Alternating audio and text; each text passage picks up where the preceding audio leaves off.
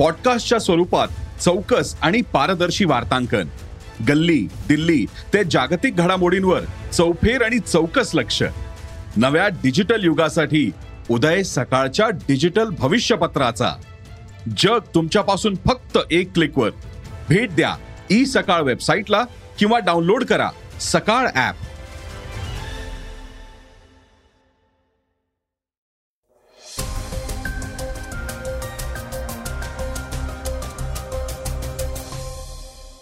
नमस्कार मी सुधीर इंगळगी. सकाळच्या पॉडकास्टमध्ये आपलं स्वागत आहे.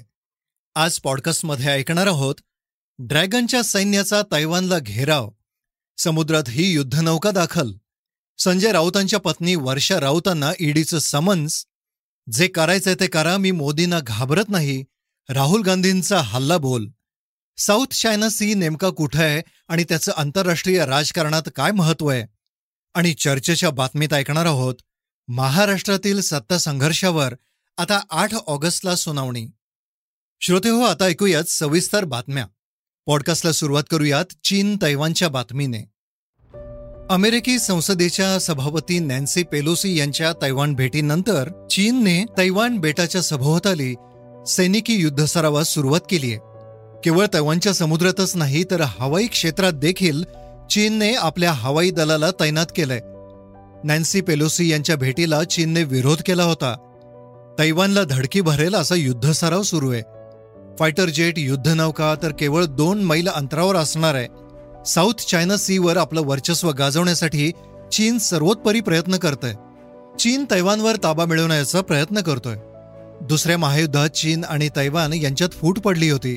चीनपासून अगदी शंभर मैलांवर वसलेला तैवान हे एक बेट आहे. साऊथ चायना सी हा आंतरराष्ट्रीय राजकारणाच्या दृष्टीनेही खूप महत्त्वाचा मानला जातो. अमेरिकेने तैवानला आपला पाठिंबा दिलाय. तसंच अमेरिकी संसदेच्या सभापती नॅन्सी पोलोन्सीच्या भेटीमुळे चीन आणि अमेरिका यांच्यात झुंपली आहे चीनने नॅन्सी पेलोसींनी तैवानला भेट देऊ नये असं बजावलं होतं. सात ऑगस्टपर्यंत तैवानच्या सभोवताली चीनी सेना युद्धसराव करणार आहे. चीनने तैवानच्या हवाई क्षेत्रातून यात्री विमानांवर बंदी घातली आहे नॅन्सी पेलोसी यांचा दौरा संपत नाही तोवर चीनने सत्तावीस फायटर जेट तैवानच्या हद्दीत दाखल केले होते. त्यामुळे तैवान आणि चीन दरम्यान तणाव वाढला असून चीनने तैवानच्या हद्दीत मिसाईल डागल्याचा आरोप तैवानने केलाय. मात्र अमेरिकेने तैवानला पूर्ण पाठिंबा दिला होता.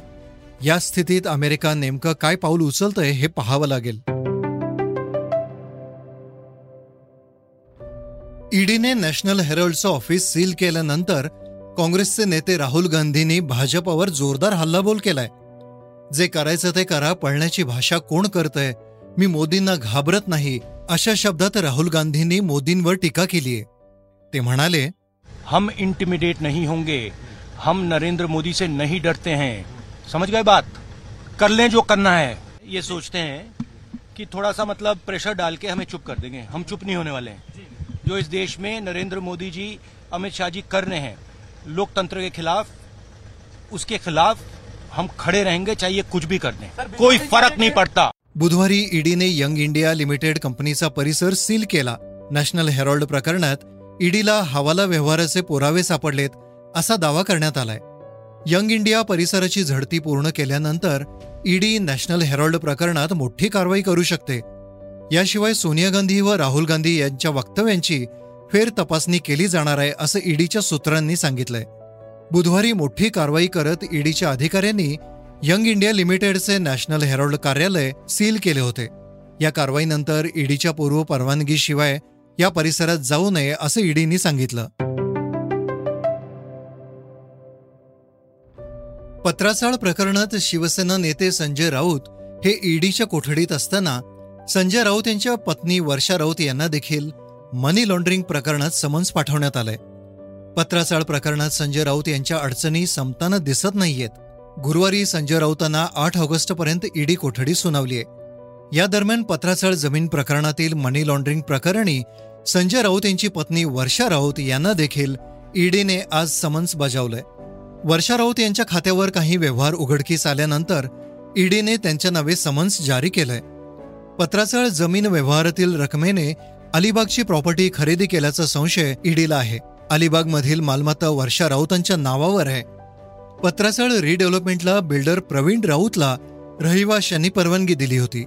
मात्र या बिल्डरने पत्राचाळीची जमीन परस्पर विकली यातून पैसा मिळवला आणि काही पैसा वर्षा राऊतांच्या अकाउंटवर ट्रान्स्फर झाल्याचं ईडीने म्हटलंय.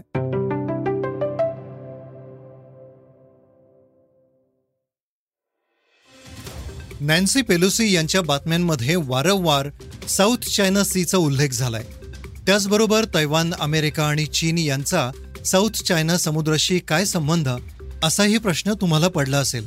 चला तर जाणून घेऊया साऊथ चायना सी बद्दल. दक्षिण चीनी समुद्र म्हणजेच साऊथ चायना सी हा पॅसिफिक महासागर आणि हिंदी महासागराच्या मधला भाग आहे. अनेक बेटांमुळे याचं पॅसिफिक समुद्रातील महत्त्व वाढलंय. हा समुद्र चीनच्या दक्षिणेला आशिया खंडाच्या आग्नेयेला तर फिलिपाईन्स आणि व्हिएतनाम मलेशिया तसंच ब्रुनाई आणि तैवानच्या सीमारशांना जोडलेला आहे. आखाती राष्ट्र दक्षिण आफ्रिकेतून आंतरराष्ट्रीय व्यापारासाठी या समुद्राचा मोठ्या प्रमाणावर वापर करतात. थायलंड जपान दक्षिण कोरिया आणि तैवान यांच्यामधील व्यापारी जहाजांची वाहतूक येथूनच होते. साऊथ चायना सी हा जगातील दुसऱ्या क्रमांकाचा सगळ्यात जास्त वापरला जाणारा समुद्री मार्ग आहे. चीन मात्र या समुद्रावर आपला वर्चस्व गाजवण्याचा प्रयत्न करतोय. एवढंच नाही तर चीनने अनेक कृत्रिम बेटं या समुद्रात निर्माण केली आहेत. हा समुद्र सर्वप्रथम आपण शोधल्याचा दावा चीन करतं. दुसऱ्या महायुद्धाच्या काळात या समुद्राच्या भागावर जपानचं वर्चस्व होतं. मात्र जपानचा दुसऱ्या महायुद्धात पराभव झाला. त्यानंतर जपानने या भागावर आपलं वर्चस्व प्रस्थापित केलं. पण हा समुद्र चीन Malaysia Vietnam Philippines Taiwan Brunei अशा राष्ट्रांच्या सीमारेषांना लागून असल्यानं सगळेच जण या समुद्रावर आपला दावा करतात. दक्षिण चीनी समुद्राचं महत्त्व लक्षात घेऊन तसंच चीन या क्षेत्रावर आपलं वर्चस्व निर्माण करण्याचा प्रयत्न करत असल्याचं लक्षात येताच अमेरिकेनेही आपल्या युद्धनौका या समुद्रात गस्तीसाठी पाठवल्यात.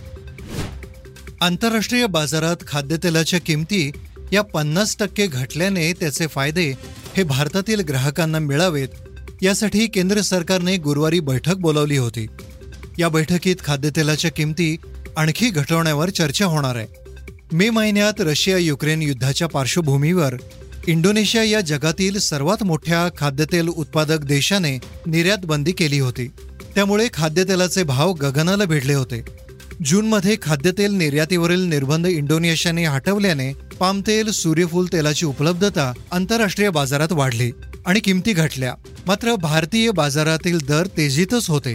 यानंतर सतत बैठका घेऊन केंद्र सरकारने खाद्यतेल कंपन्यांना दर घटवण्याचे आदेश दिले. मागील महिन्यात लिटरमागे वीस रुपये कमी झाले होते तर आता पुन्हा दहा रुपयांनी दर घटतील असा अंदाज आहे. यामुळे महागाईने त्रस्त नागरिकांना नक्कीच दिलासा मिळणार आहे. गेले काही दिवस सुबोध भावेच्या बस बाई बस या आगामी कार्यक्रमाची भलती चर्चा आहे. झी मराठी वाहिनीवर बस बाई बस या मालिकेमध्ये महिला कलाकार आणि राजकारणी सहभागी होणार असून या महिला कलाकारांना इतर महिलांच्या मनातले प्रश्न विचारले जात आहेत. अशी भन्नाट संकल्पना असणाऱ्या कार्यक्रमाचे सूत्रसंचलन सुबोध भावे करत आहे. या कार्यक्रमात आता थेट उपमुख्यमंत्री देवेंद्र फडणवीस यांच्या पत्नी अमृता फडणवीस बस बाई बसमध्ये सहभागी होणार आहेत. याचा एक भन्नाट प्रोमो नुकताच समोर आलाय ज्यामध्ये अमृता फडणवीस यांनी त्यांच्या प्लास्टिक सर्जरीबाबत मोठा खुलासा केलाय. गेल्या काही वर्षात अमृता फडणवीस बऱ्याच ग्लॅमरस लुकमध्ये समोर आल्यात. त्यामुळे त्यांनी प्लास्टिक सर्जरी केली आहे असं वारंवार बोललं जातं. मध्यंतरी त्यांना बरंच ट्रोल देखील केलं गेलं. या वादग्रस्त मुद्द्यावर अमृता यांनी अखेर उत्तर दिलंय. अमृता फडणवीस म्हणाल्या चांगलं झालं तुम्ही हा फक्त प्रश्न मला विचारलात. याबाबत मला अनेक लोकांनी ट्रोल देखील केलंय. प्लास्टिक सर्जरी करण्यासाठी खूप मोठी किंमत मोजावी लागते. कारण ते करताना जरा जरी काही बिघडलं तर तुम्हाला भविष्यकाळात त्याचा फटका बसू शकतो. मी लग्नाआधी कधीही ब्युटी पार्लरला देखील जायची नाही. त्यानंतर लग्नामध्ये मेकअप करतात तोच माझा पहिला मेकअप होता. पण देवेंद्रजी असे आहेत की ते स्त्री दिसते कशी तिचा चेहरा कसा यापेक्षा तिचं मन पाहतात. बर्मिंगहॅम ठरले भारत पाकिस्तानच्या खेळाडूंसाठी सुवर्ण मैदान. बर्मिंगहॅम येथे सुरू असलेल्या राष्ट्रकुल क्रीडा स्पर्धेत पाकिस्तानने पहिल्यांदा सुवर्णपदकावर नाव कोरले पाकिस्तानचा वेटलिफ्टर मोहम्मद नू बटने चारशे पाच किलो वजन उचलून सुवर्ण कामगिरी केली. राष्ट्रकुल दोन हजार बावीसमधील कोणत्याही प्रकारात पाकिस्तानचे हे पहिले सुवर्ण पदक आहे. तर भारताच्या गुरदीप सिंगने एकशे नऊ किलोवरील गटात एकूण तीनशे नव्वद किलो वजन उचलले आणि कांस्य पदक पटकावले. त्यानंतर पाकिस्तानसह भारतीयांनी देखील मुहम्मद नुह बटचे कौतुक केले. इतकंच नव्हे तर पाकिस्तानने देखील गुरदीप सिंगचे कौतुक केले. भारताने सातव्या दिवसापर्यंत अठरा पदकं जिंकली आहेत. बॅडमिंटनमध्ये पी व्ही सिंधूने मालदीवच्या खेळाडूवर एकतर्फी विजय नोंदवलाय. सिंधूने फातिमा नब्बाचा एकवीस चार एकवीस अकरा असा सरळ सेटमध्ये पराभव केलाय. यासह तिने उपांत्यपूर्व फेरीत धडक मारली आहे. तर हिमा दासने दोनशे मीटर धावण्याच्या शर्यतीत उपांत्य फेरीत धडक मारली आहे. तिने तेवीस पूर्णांक बेचाळीस सेकंदात हे अंतर पार केलंय आणि हिटमध्ये पहिलं स्थान पटकावलंय. श्रोते हो आता चर्चेतील बातमी. महाराष्ट्रातील सत्ता संघर्षावर आता आठ ऑगस्ट रोजी सुनावणी. महाराष्ट्रातील सत्ता संघर्षावर आठ ऑगस्टला निर्णय दिला जाईल असं सर्वोच्च न्यायालयाने सांगितलंय. तर धनुष्यबाण कोणाचा यावर देखील तोपर्यंत निवडणूक आयोगाने सुनावणी अथवा निर्णय देऊ नये असा आदेश सर्वोच्च न्यायालयाने दिलाय. सोळा आमदारांच्या निलंबनाबाबत तसंच सत्ता स्थापन केल्याच्या विरोधात उद्धव ठाकरेंनी सर्वोच्च न्यायालयात याचिका दाखल केली आहे. यावर गुरुवारी दोन्ही पक्षांनी युक्तिवाद केलाय. सर्वोच्च न्यायालयाला पक्षांतर बंदी कार्यालयाबद्दल भूमिका घ्यावी लागेल असं मत कायदेतज्ञ उल्हास बापटांनी व्यक्त केलंय. गटस्थापन केलेल्या आमदारांनी आम्हीच मूळ पक्ष असल्याचा दावा केलाय. तसंच एखाद्या पक्षात होणारं विलिनीकरण पक्षचिन्ह आणि मूळ पक्ष कुठला याबाबत निवडणूक आयोगाला निर्णय घेण्याचे असलेले अधिकार या सगळ्या संदर्भात गुरुवारी सर्वोच्च न्यायालयात युक्तिवाद करण्यात आला. मुख्यमंत्री एकनाथ शिंदे यांच्याकडून हरीश साळवी आणि शिवसेना प्रमुख उद्धव ठाकरे यांच्या बाजूने कपिल सिब्बल यांनी युक्तिवाद केला. महाराष्ट्रातील सत्ता संघर्षाची याचिका मोठ्या खंडपीठाकडे सोपवण्याबाबत देखील सोमवारी आठ ऑगस्टला सर्वोच्च न्यायालय निर्णय देणार आहे. श्रोते हो हे होतं सकाळचं पॉडकास्ट उद्या पुन्हा भेटूयात. धन्यवाद. रिसर्च आणि स्क्रिप्ट हलिमाबी कुरेशी. वाचा बघा आणि आता ऐका आणखी बातम्या. ई सकाळ डॉट कॉम वर. तुम्ही हा पॉडकास्ट ई सकाळच्या वेबसाईट आणि ऍप वर सुद्धा ऐकू शकता. विसरू नका या पॉडकास्टला आपल्या आवडीच्या पॉडकास्ट ऍप वर सबस्क्राईब किंवा फॉलो करायला.